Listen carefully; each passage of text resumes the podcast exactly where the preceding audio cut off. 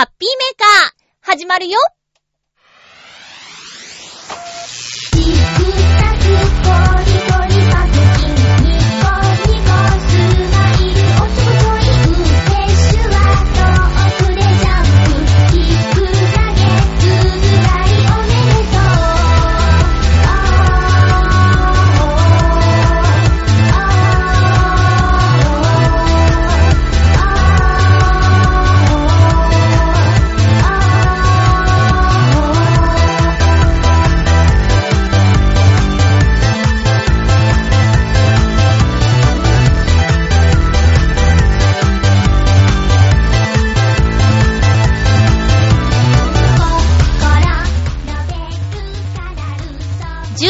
月6日、まゆっちょのハッピーメーカー。この番組は、ハッピーな時間を一緒に過ごしましょうというコンセプトのもと、ちょわへよ .com のサポートでお届けしております。皆さんは冬支度、進んでいますか？まゆっちょは、ほぼほぼバッチリです。あとは、衣替えぐらいですかね。まずそこからだろうっていうところがいつも後回しになっちゃうまゆっちょです。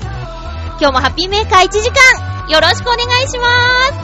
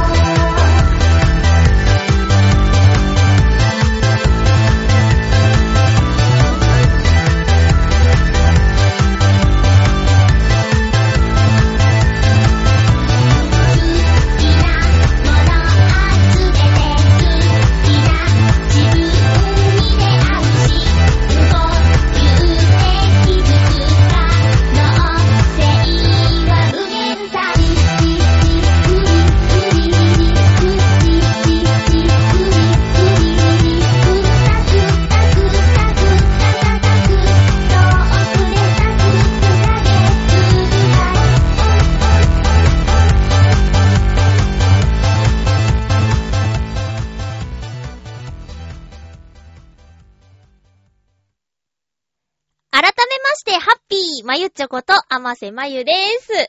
私、先週から、ぬくぬく生活始めました。いい布団を買ってしまいましたよ。去年どうしてたのかなーって思ったら、あのー、何ですかね、電気マットみたいなやつ。電気マット？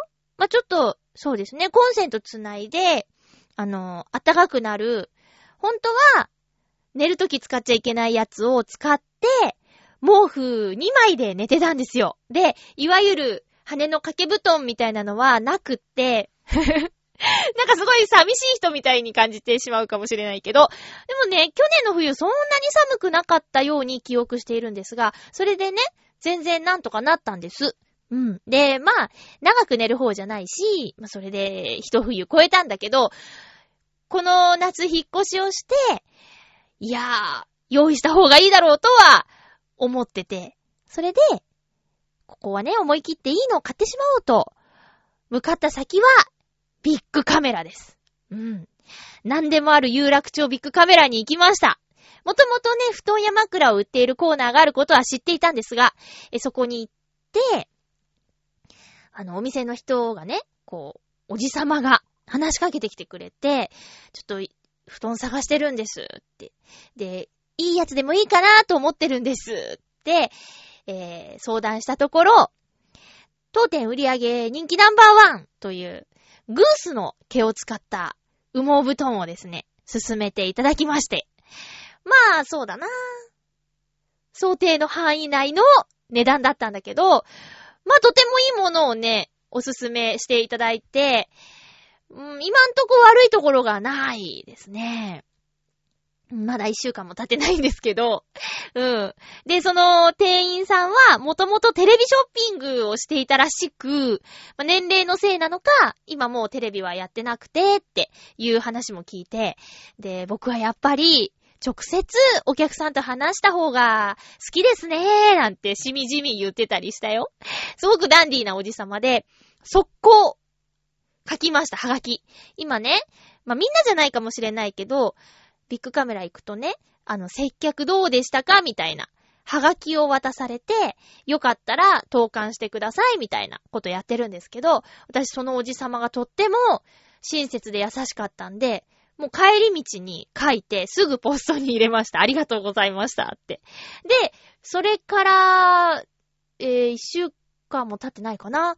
三、四日後ぐらいに、あの、友達に布団の話したら、あ、ちょうど欲しいと思ってたんだって言うんで、連れてって おじさん紹介して、あの、すごく良かったから連れてきましたって言って、またその人も同じ布団を買って、うん。っていうことがありました。で、冬支度ね、してます。あとはね、我が家は 1K なんですけど、あのー、までも 1K の1の方がちょっと広めなんです。防音室入れなきゃいけなかったんで、8畳ぐらいあるかな ?8 畳は 1K で、8畳に1.5畳の、えー、防音室が入ってるんですけど、さあ、カーペット引きたいなと。フローリングなんで、冬になるとね、一回だし寒いし、カーペット引かなきゃって思ってて、果たしてこの残りの隙間というか、エリアは何畳あるんだろうって思って、なんていうのかな？うーん、アルミのね、こう、熱を遮断するっていうシート、カーペットとフローリングの間に敷くシートがあるんですけど、それを買って敷いてみたんですよ。買ったものは2畳だったんですけど、ぴったり2畳。カーペット引けるゾーンが空いてて、あ、これはラッキーと。結構広いじゃないと思ってね。なんか、ますますこの部屋が好きになってしまったんですけど、もうキッチンだけですよ、不満は。うん。っていう感じで冬支度着々と進んでます。ただね、カーペットがまだないんで、そのメタリックな感じに今ね、部屋がなってますよ。アルミのシートの状態のままです。現時点。えー、11月の5日月曜日の段階では、そんなメタリックな部屋になってますよ。これはなんとか早くお気に入りのカーペットを見つけて、引かなきゃなと思ってます。で、カーペットを引くにあたって、は、そうだ我が家には掃除機がないぞと。掃除機もね、買ってしまいました。まあね、一部屋だし、あのー、スタンド型のね、こう、立てかける系のやつで、いっかなーって思ってたんです。むしろそっちの方がいいなって、あの、しまう場所とかね、いろいろないので 探しに行ったんですけど、これまたね、店員さんと話してたら、あの、縦型のね、充電とかするやつは、吸引力が、劣るよと。何ワットみたいな話で、あの、全然違いますよと言われ、そしてじゃあ、ダイソンどうですかみたいな。うん。ディーソン、ディーソンね。ディーソンどうですかみたいな言ったら、いや、決して、吸引力が強いとは言ってないじゃないですかみたいな話でね。変わらないと言っているんですよって言われましたね。うん。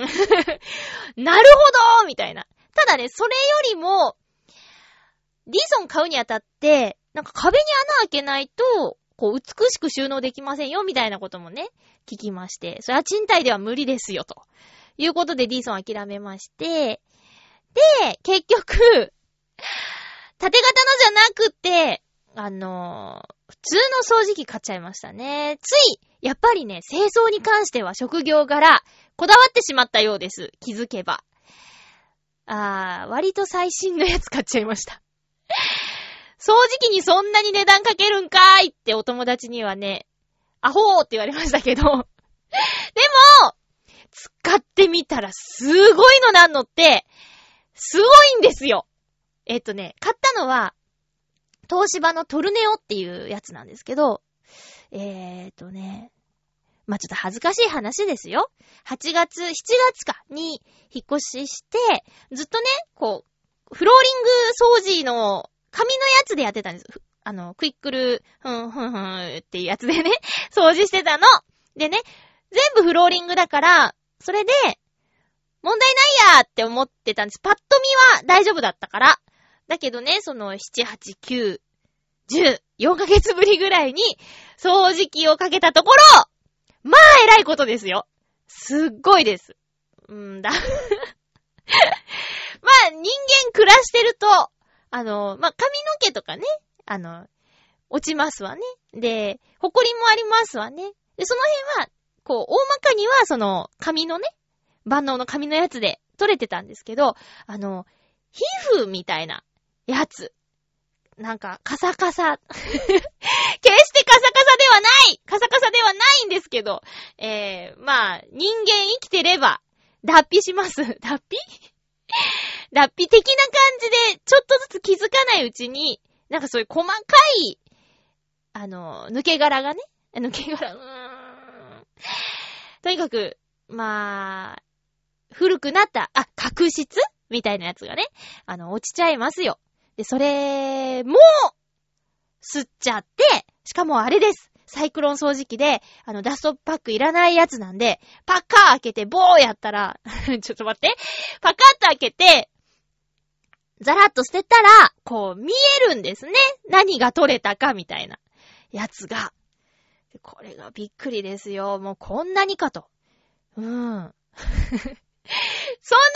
くないからね。そんな汚い部屋じゃないからね。あとびっくりしたのが、髪の毛をね、あの、もう全部家具とか動かして、裏とかまでやったんですけど、あと、そうね、まあまあ隙間とかブイーンってやったんだけど、さあね、髪の毛を、が、だけが集まって、コルク線みたいな円柱型になって、その、パックにあったの。うわー面白いと思って、こう、ホイポイカプセルをこう復活させるときみたいに、ふにふにって、パーマンセットをね、こう大きくするときみたいに、ふにふにみたいにね、したらね、まあ面白い、柔らかくって、こう、ふにふに、ふにふにって。そういう、そういう掃除機を買いました。うん。で、音も静かな気がするし、やっぱりいいやつだからか、排気もね、気にならないかな。変な匂いしないっていうか、うん。そういうものを買いまして。で、この一週間で割とお金を使ってしまいましたね。ただただ、布団は、あの、ちょっとくたびれてきたら、綿がくたーっとなってきたら、えー、半額ぐらいの値段で中身入れ替えてくれるっていう保証付きだし、あとは掃除機も、今まで使ってたのが10年以上使ってたんで、まあそれぐらい使えるでしょうみたいな風に思えば、まあ、10年に一度の買い物だったのかなーっていうのは、言い聞かせて、っていう感じですかね。いいものはいいんでね、やっぱり。で、快適に暮らせるじゃないですか。綺麗にしてれば、あの、お客様も呼べるし、ハッピーメーカーのゲストを呼ぶなら、この部屋に呼ぶしかないからね。いつか呼びたいなと思いつつ、なかなかですね。うん。まあ、マイクも買わなきゃいけないし、あとちょっともうちょっと欲しいものもあるんですよね。この冬やばいですね。まあ、10年に一度の冬だと思えば、てか10年後もこの生活しているつもりなのか、まあ、言っちょという感じもしますけどね。今週は、たくさん、いや、今週もですね、たくさんお便りいただいているので、紹介しつついきたいと思います。え、先週の放送、聞いていただけましたか？あの、木曜日のラブミッション担当の栗林みちるさんの CD、ミッションの曲をね、数曲お届けしたんですが、今週も、その中から一曲、私がとても好きな曲、ご紹介したいと思います。この曲、僕の旅立ち、君は永遠の恋人っていうタイトルなんですけど、えミッチェルさんが男の子の、あの、感覚で書いた歌詞。えー、そしてこの曲は YouTube でプロモーションビデオがあります。美しいミッチェルさんをどうぞご覧くださいましでございます。それでは、聴いていただきましょうミッチェルこと栗林みちるさんのアルバムミッションから僕の旅立ち、君は永遠の恋人。今僕は飛び立とうとしている。やっと見つけた未来の鍵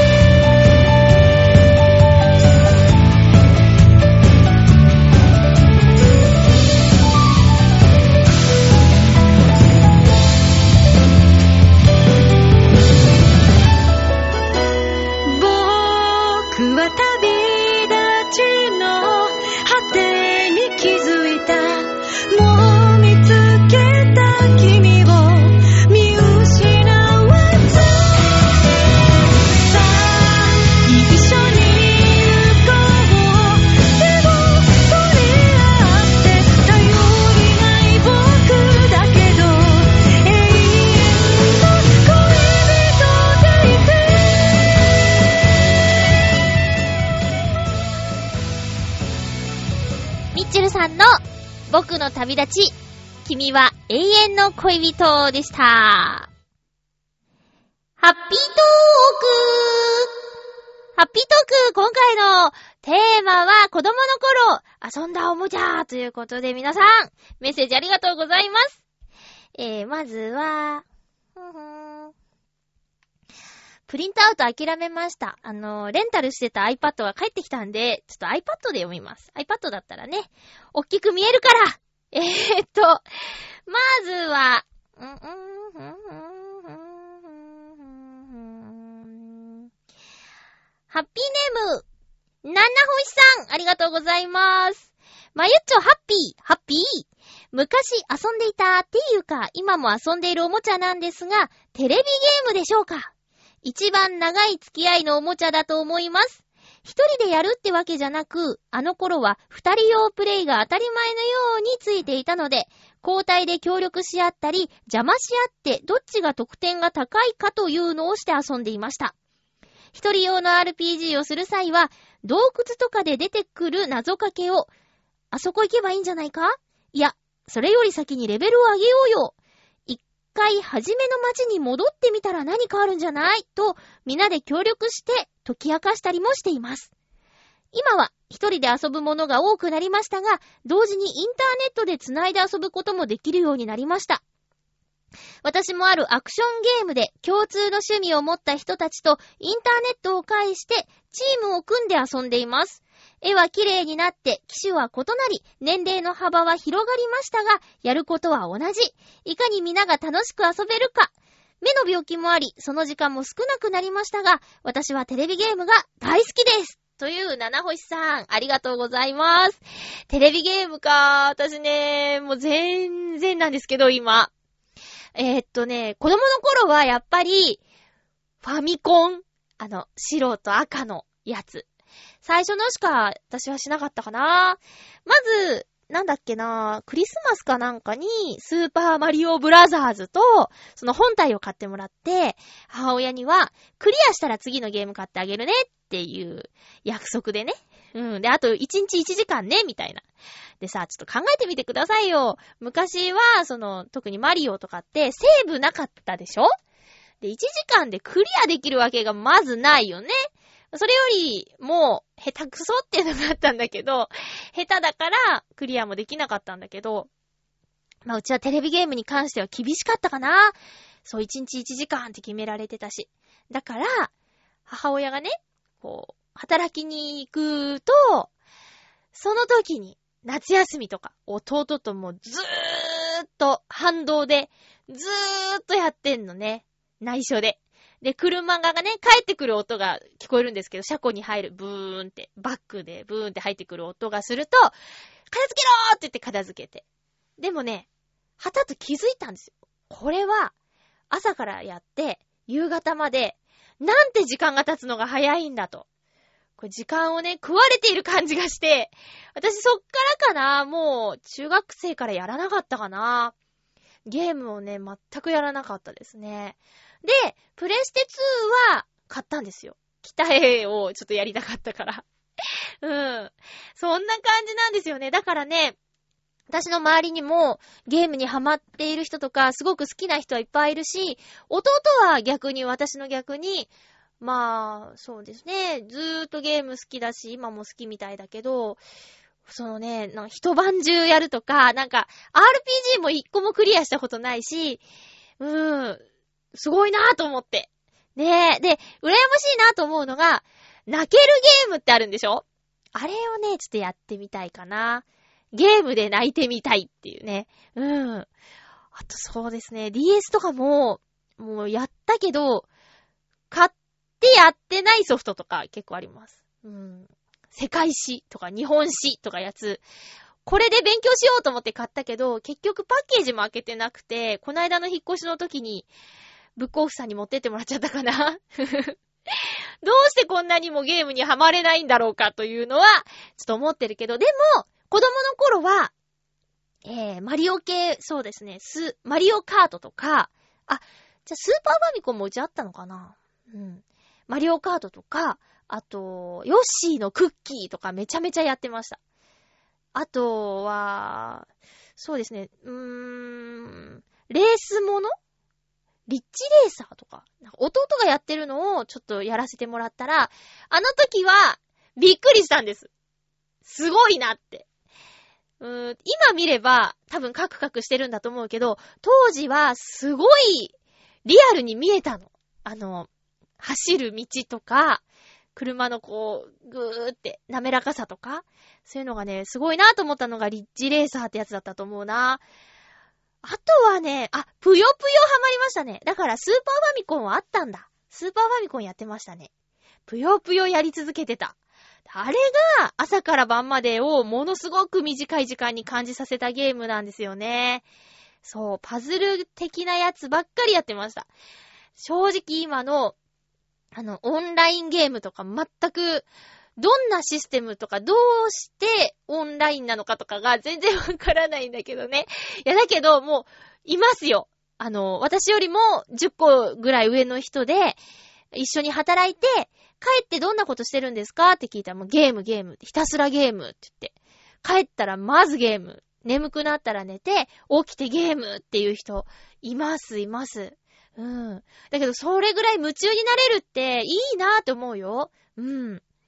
ありがとうございます。まあ、ね、目、目がちょっと調子悪いってことだけど、気をつけてね。ゲームのせいじゃないかな。うん。うんと、続きましては、ハッピーネーム、えへんコージアットワークさん、ありがとうございます。まゆっちょハッピー、ハッピー？子供の頃に遊んだおもちゃ、ちょっと考えてみるといっぱいありますね。どれもお気に入りだったはずですが、どこへやっちゃったのかな印象に残っているのは、父が確かイギリスかどこかで買ってきた自動車のおもちゃ。リモコンで前後左右になる走るだけでなく、ヘッドライトから機関銃が出たり、ナンバープレートが回転して別の番号に変わったりする仕掛けがありました。相当高価だったらしいのと、どうも子供用というよりも趣味のコレクションアイテムのようなものだったらしく、あまり遊ばせてもらえなかったのが印象に残っている原因かもしれません。結局一番遊んだのは、円盤ピストルとかいう名前の円盤状の弾を撃つ拳銃のおもちゃだったように思います。さっき検索したら、まだ売っているんですね。一つ69円でした。安この思い出安では、ということで 値段じゃないの値段じゃないんですよ。コジアトワークさんありがとうございます。お父さんがイギリスに出張とかかっこよすぎませんか？かっこいいなぁ。何の仕事してたんですかねイギリス出張。うん、友達もいます。ドイツ出張とか。ごめん、飲み会行けないんだ。ドイツに出張なんだよね。って言って、おーおーなんてね。いやいや、子供の頃には遊んだおもちゃは、うん、どこにやっちゃったのかなっていうのはね、確かに。私はね、あのー、母親が、えー、寄付したと聞いています。私のマストおもちゃは、えー、シルバニアファミリーだったんだけど、シルバニアファミリーがね、多分、すごいあった、うち。お家とか、まあ、今もね、シルバニアファミリーって売ってるんですよ。あ、なんなのっていう方もいるかもしれないですね。なんかね、ちっちゃい動物の、えー、二足歩行になった動物の うん、あの、なんていうのかな、ぬいぐるみじゃないけど、フィギュアみたいなやつで、家具とか、家とか、あと、そうだな、いろんな動物のファミリーで、えー、売ってるんですよね。うさぎさんファミリー、くまさんファミリーとか、昔なかったけど、アライグマファミリーとか。私はね、リスさん、うさぎさん、くまさん、あと、なんだっけなぁちっちゃいのもあったなぁうん。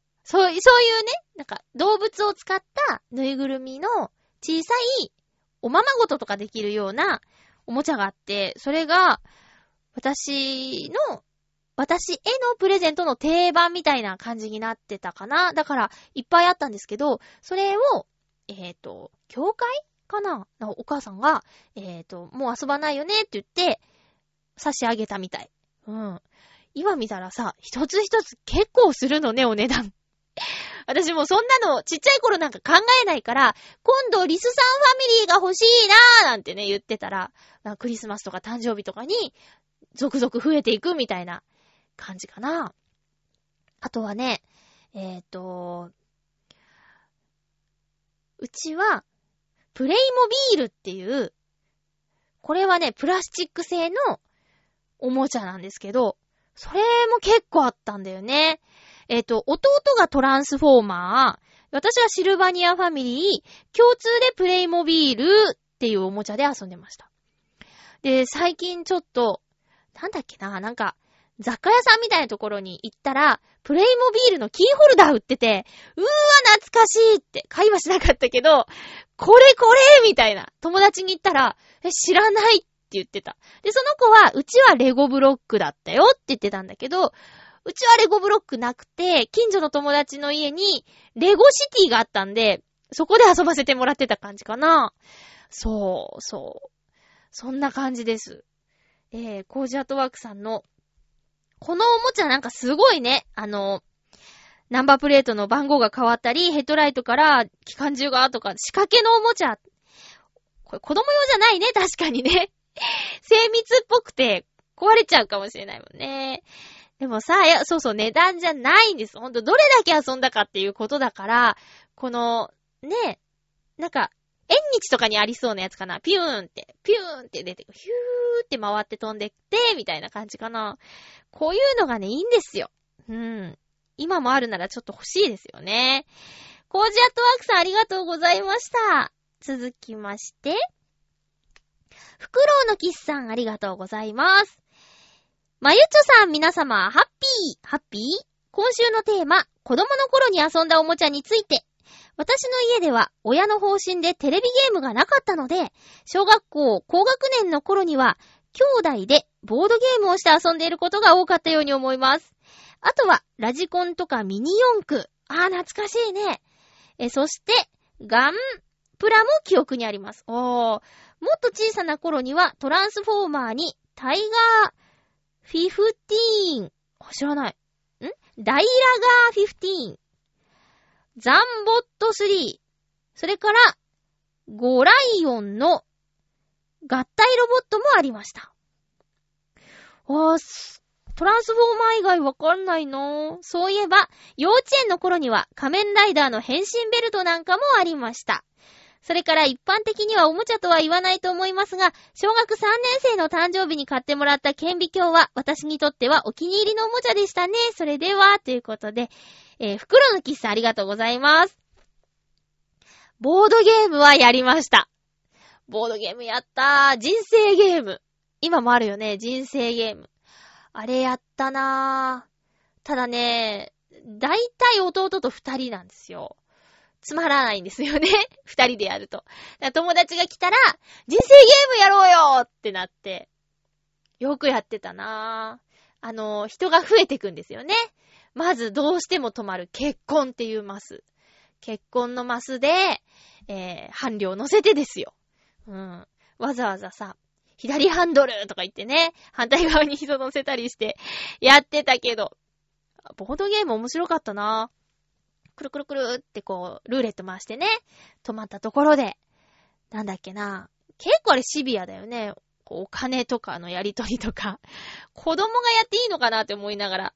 うん。あとは、ミニ四駆は弟がやってた。ラジコンとか。うん。ガンプラもそう。やっぱ男の子と女の子で違うのかなそうですね。あとは、変身ベルとか。私ね、おもちゃで、これ割と大きかったんですけど、ちょっと恥ずかしい話。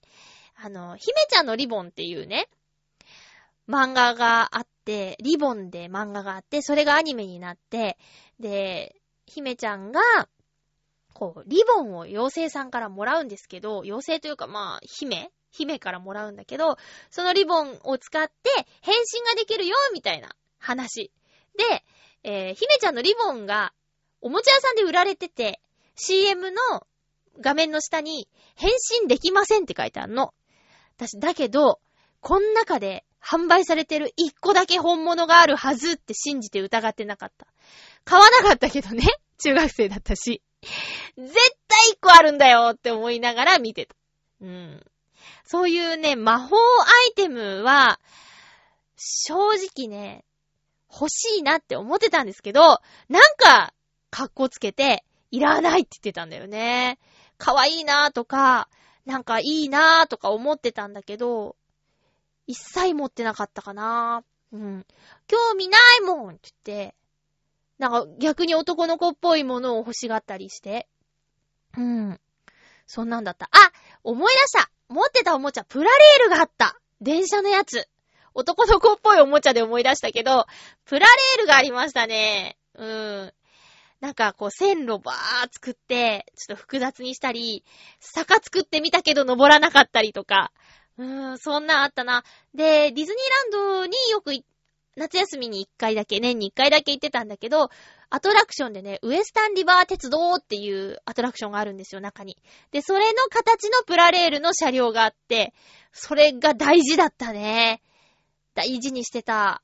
キャラクター乗せられるのが、こう車両でついてたりして、みんなが持ってるのとちょっと違うっていうのがね、優越感だったかな。うん。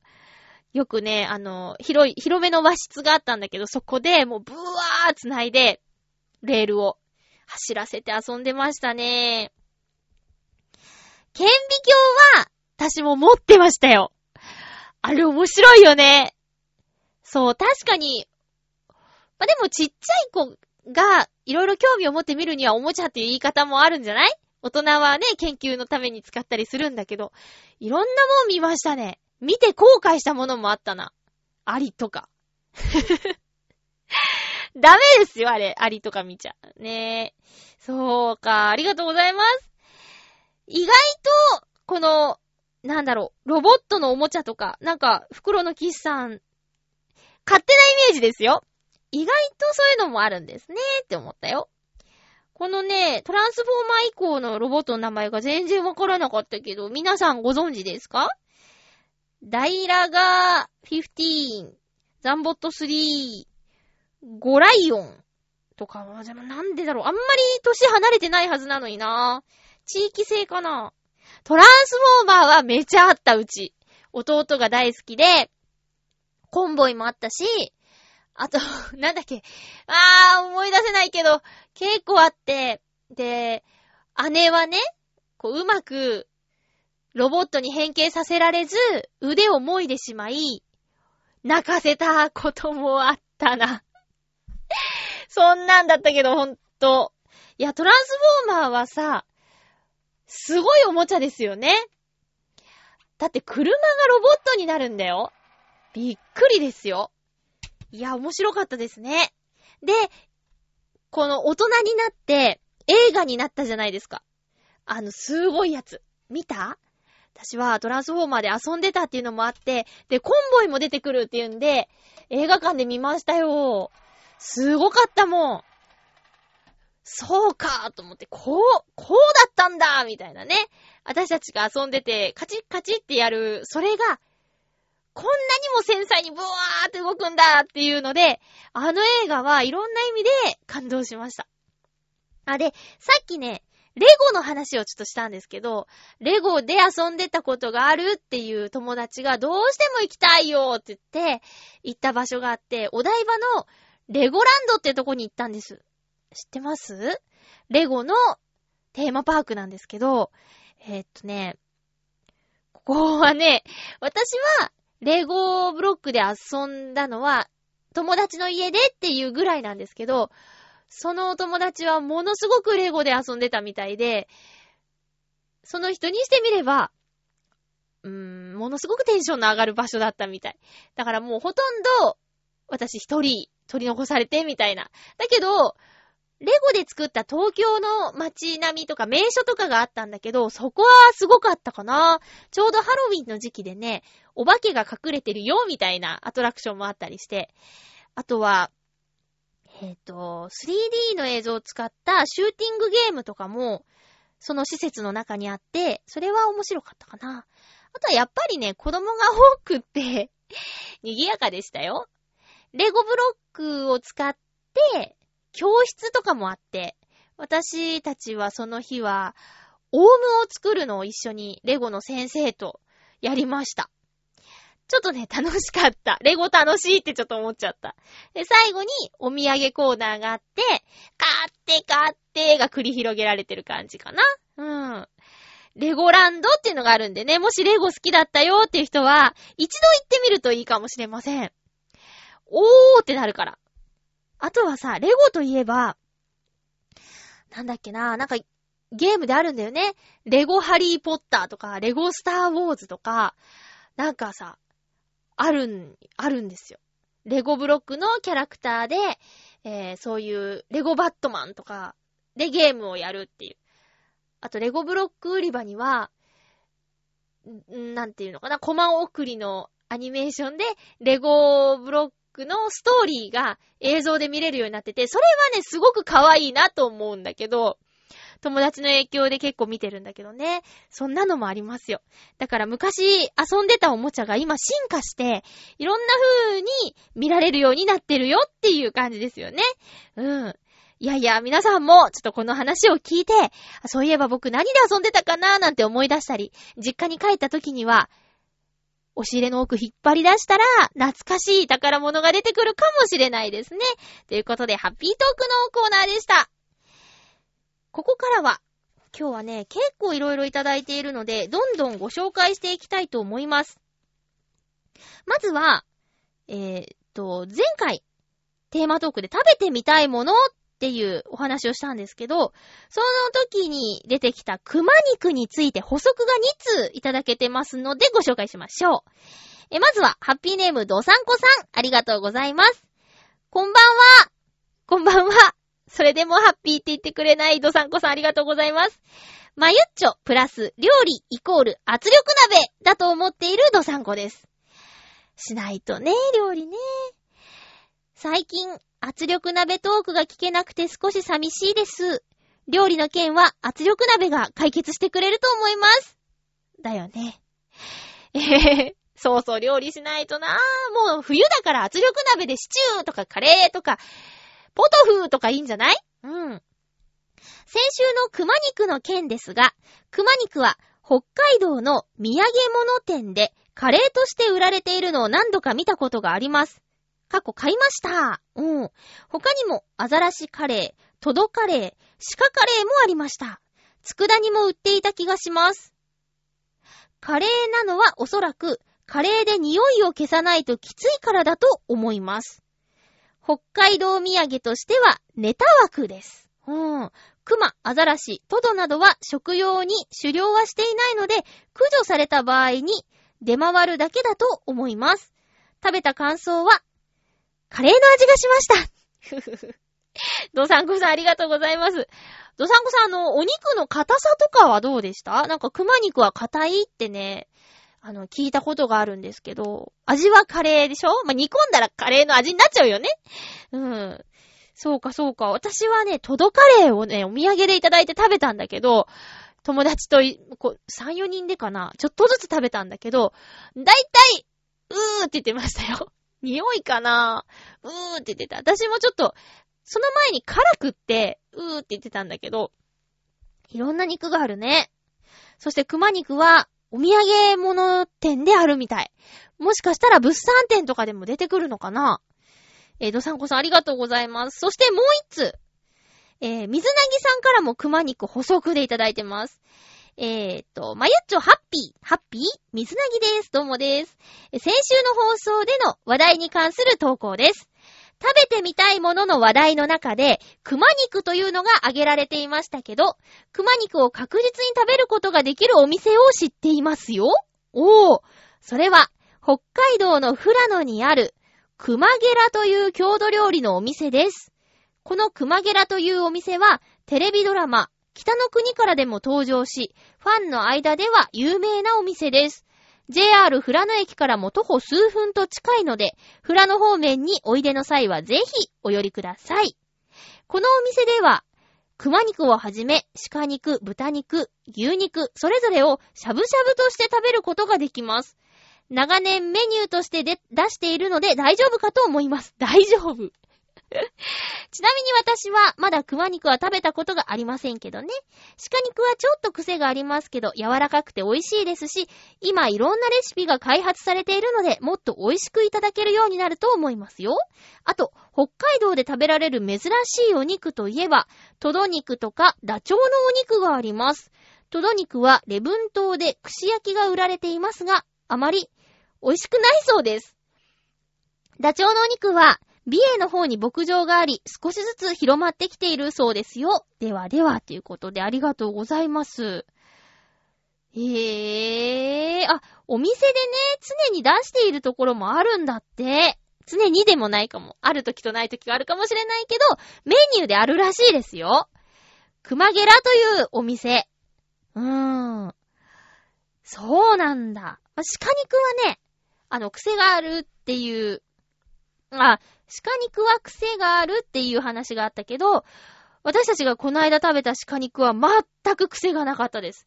やっぱ鮮度もあると思うんですけど、あとは、そうですね、あの、その、なんだろう、取った時の後の、どういう処理をしたかみたいなのもあると思うんですけど、本当に本当に、何にも違和感なく、美味しいお肉としていただけたんで、よかったなぁと思います。やっぱりリスナーさんの、皆さんの知識を結集すると、情報が集まっていいですね。熊肉が気になっている皆さん、えっ、と、富良野駅近くにある熊ゲラというお店にぜひ行ってみてくださいね。水なぎさんありがとうございます。そして、えー、っと、ふつおたでいただいてます。りょうさんです。ありがとうございます。ちょっと心配な内容なんですけど、ご紹介しますね。まゆっちょ、ハッピー、ハッピー？ちょっとの間、ご無沙汰でした。そうですね。実は私、7月末の北海道旅行で、頭を強打して以来、原因不明の後遺症に悩まされています。様々な病院に行って、頭の CT や MRI を取ったり、血液検査、尿検査、超音波検査をしたり、様々な検査をするも原因不明続き。一番ひどい時は、ただ一日寝ているだけで何をする気力がなかったのが、しばらく続いた時期もありました。未だに原因はわかりませんが、それでも注射を定期的にしたり、休、診に通ったりと、諦めずに治療を続けていて、少しずつ気力と体力が戻りつつあり、仕事もなんとかこなせるようになりました。この怪我をして思ったことですが、健康が一番の宝物だと実感しました。これからも治療を続けていき、少しずつですが、日常が取り戻せるように進んでいきたいと思います。こんなメールですみません。いつもラジオ楽しみに聞いています。いつもありがとうございます。というお便りなんですけど、そうですね、しばらくお便りないなぁとは思ってたんですけど、こんなことがあったんですね。北海道旅行、旅行先で、っていうことでね、あの、不安もあったと思いますけど、まあ今だんだん良くなってるってことで、治療続けてくださいね。そして、まあ大変な中、ハッピーメーカーにお便りをくれたこととか、あともうありがとうなんて、ねえ、ご自分が大変な時に、そんな風に言ってもらってなんか恐縮してしまうんですけど、え、りょうさんが元気になれるような番組をね、やっていきたいと思いますんで、気をつけて頑張ってくださいね。うん。あんまり焦らないで、先生にお任せして、えっ、ー、と、あと、いろんな病院に行った方がいいですね。まあ、実際今もね、何件か行ってるっぽいんですけど、まあ、それでも諦めずできることを続けてください。これはもうほんと、身をもって実感したことなんで、いろんな病院に行きましょうね。うん。その中で、名医に出会え、出会えるかもしれないし、何かね、はぁって思う解決策が見えるかもしれないから、ほんと、あのー、気を落とさずに、頑張ってくださいね。りょうさんありがとうございます。さて、じゃあ、コーナー行きますかね。コーナーです。お初でゴーお初でゴーコージアットワークさんからです。ありがとうございます。まゆっちょハッピー、ハッピー？買っちゃいました新しいカメラ今まで使っていたものから比べると格段に進化しています画質も向上して、感度なんか3倍近く上がっている感じです。嬉しい一方で、知り合いからは、これでさらにいい写真が撮れますね、と言われてしまいました。あいえ、カメラが良くなったからっていい写真が撮れるかどうかは別問題です。そんな期待は困るんだけどな。では、ということで、コージャットワークさん、ありがとうございました。私もね、あの一眼レフカメラ買ったんですけど、全く使ってませんね。ダメですね。そうこうしているうちに、どんどんコンパクトな一眼レフ出てきてて、まあ、コンパクトだからいいとか言うんじゃないんですけど、やっぱ持ち運びにはコンパクトなやつがいいかなって、ちょっと思ってしまっているんですが。まあ、どんどん良くはなりますよね。で、写真をね、よくやってる、まあ、ほぼ専門にやってる方が、こんな風に言うんだから、すごい進化なんでしょうね。3倍ってすごいよ。倍よりもすごいんだもん。当たり前のことを言ってしまいましたけど。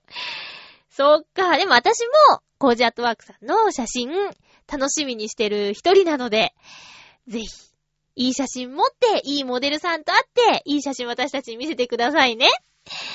今はあれですか？新しいカメラの機能とか勉強しながら使ってみたりっていう今一番楽しい時かもしれませんね。メッセージありがとうございました。続きまして。うーん。ほんといっぱいいただいてありがとうございます。えー、っとね。お、じゃあ、えー、っと、ふつおったかな？ちょっと今日紹介しきれないかもしれない。でもちょっと日程的に優先で、えー、ふつおたでいただいてます。水なぎさんからのふつおたです。ありがとうございます。えーと、まゆちょハッピー、ハッピー？今度の土曜日、10月と、うん、11月10日に、舞浜に今年9月にオープンしたばかりのコンサートホール、舞浜アンフィシアターにコンサートを聴きに行ってきます。コンサートのタイトルは、宇宙戦艦ヤマト2199ヤマト音楽団大式典。これは、現在イベント上映とブルーレイでの販売が続いている新作アニメ、宇宙戦艦ヤマト2199に使用されている BGM を作曲者である宮川明さん自身の指揮によって120名の吹奏楽団で演奏するというもの。主題歌を歌っている佐々木勲さんによる生歌もあります。さらに第11話の先行上映も。本当の BGM は管弦楽での演奏なのですが、それをあえて吹奏楽用にアレンジしての演奏会です。どんな迫力がある音楽が聴けるのか今から楽しみです。そしてできたばかりの真新しいホールで好きな音楽が聴けるということも楽しみです。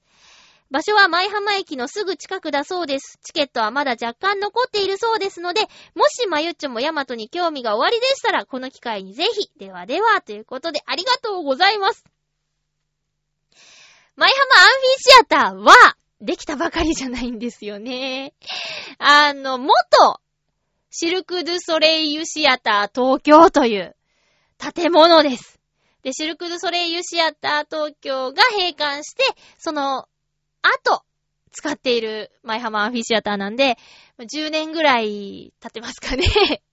ただ、世界のシルク・ドゥ・ソレイユが使ってた専用の劇場なんで。まあすごいですよ、中。私は2回ほど行ったことあるけど、まあ、半円の客席で変わってなければ、あの、奈落も結構深いですし、音もいいんじゃないですかね。ぜひ。そう、駅からはね、ちょっと距離あるけど、イクスピアリの中突っ切っていけば、近いですし、あと、まあ、あんまり歩きたくないなーって言うんだったら、舞浜駅から4番とか2番とか、えー、バスに乗って、一駅、オリエンタルランド本社前っていうバス停で降りれば、えー、アンフィシアターの目の前です。うん。って感じですかね。地元っ子ならではの情報でした。ヤマトは、そうですね、全然見たことがなくて、わからないんですけど、新作公開されてるんですか？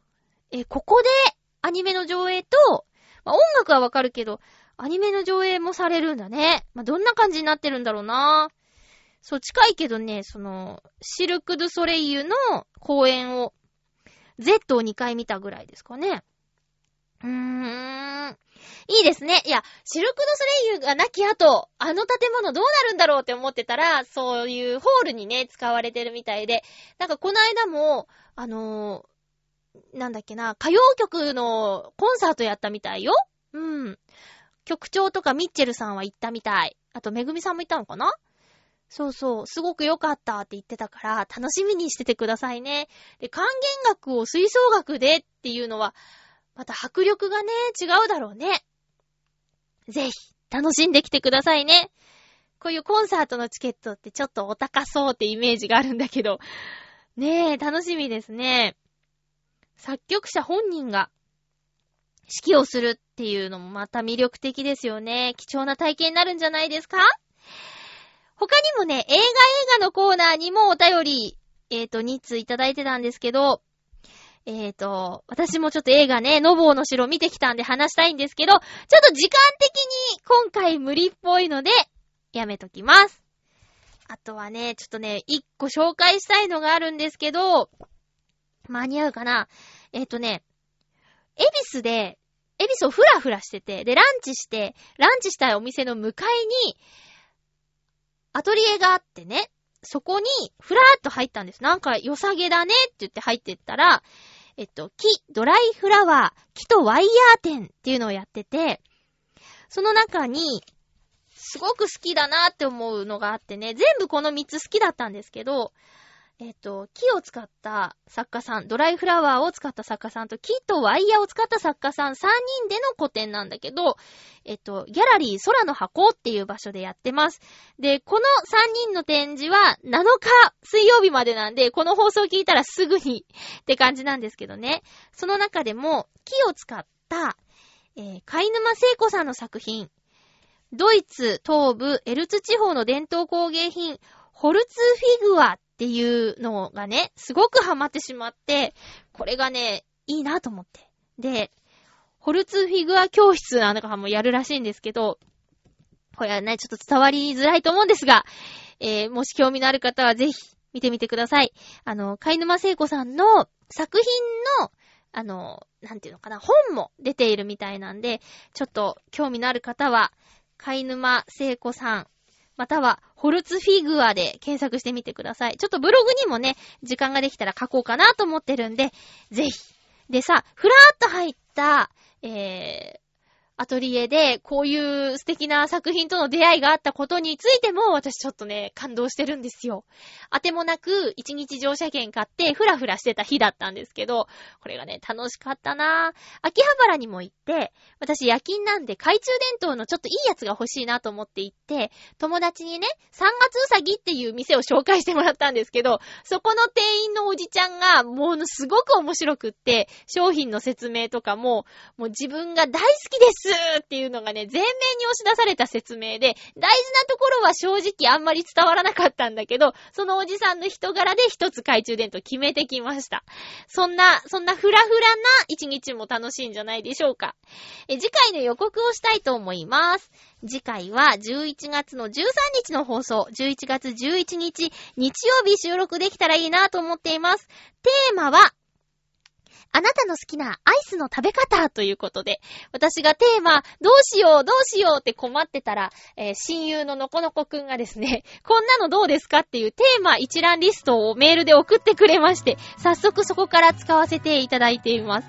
あなたの好きなアイスの食べ方、こだわりのアイスの食べ方があったら、メッセージよろしくお願いします。ふつ、ふつおたとか、映画のコーナーとか、なんでもあなたのお話聞かせてくださいね。それでは今週も1時間お付き合いいただきありがとうございました。ミッチェルさんのアルバムよろしくね。マユッチョの CD もチョアヘヨのホームページで買えるようになるらしいよ。まだ持ってない人はぜひ買ってください。お相手はマユッチョことアマセマユでした。また来週ハッピーな時間を一緒に過ごしましょうハッピー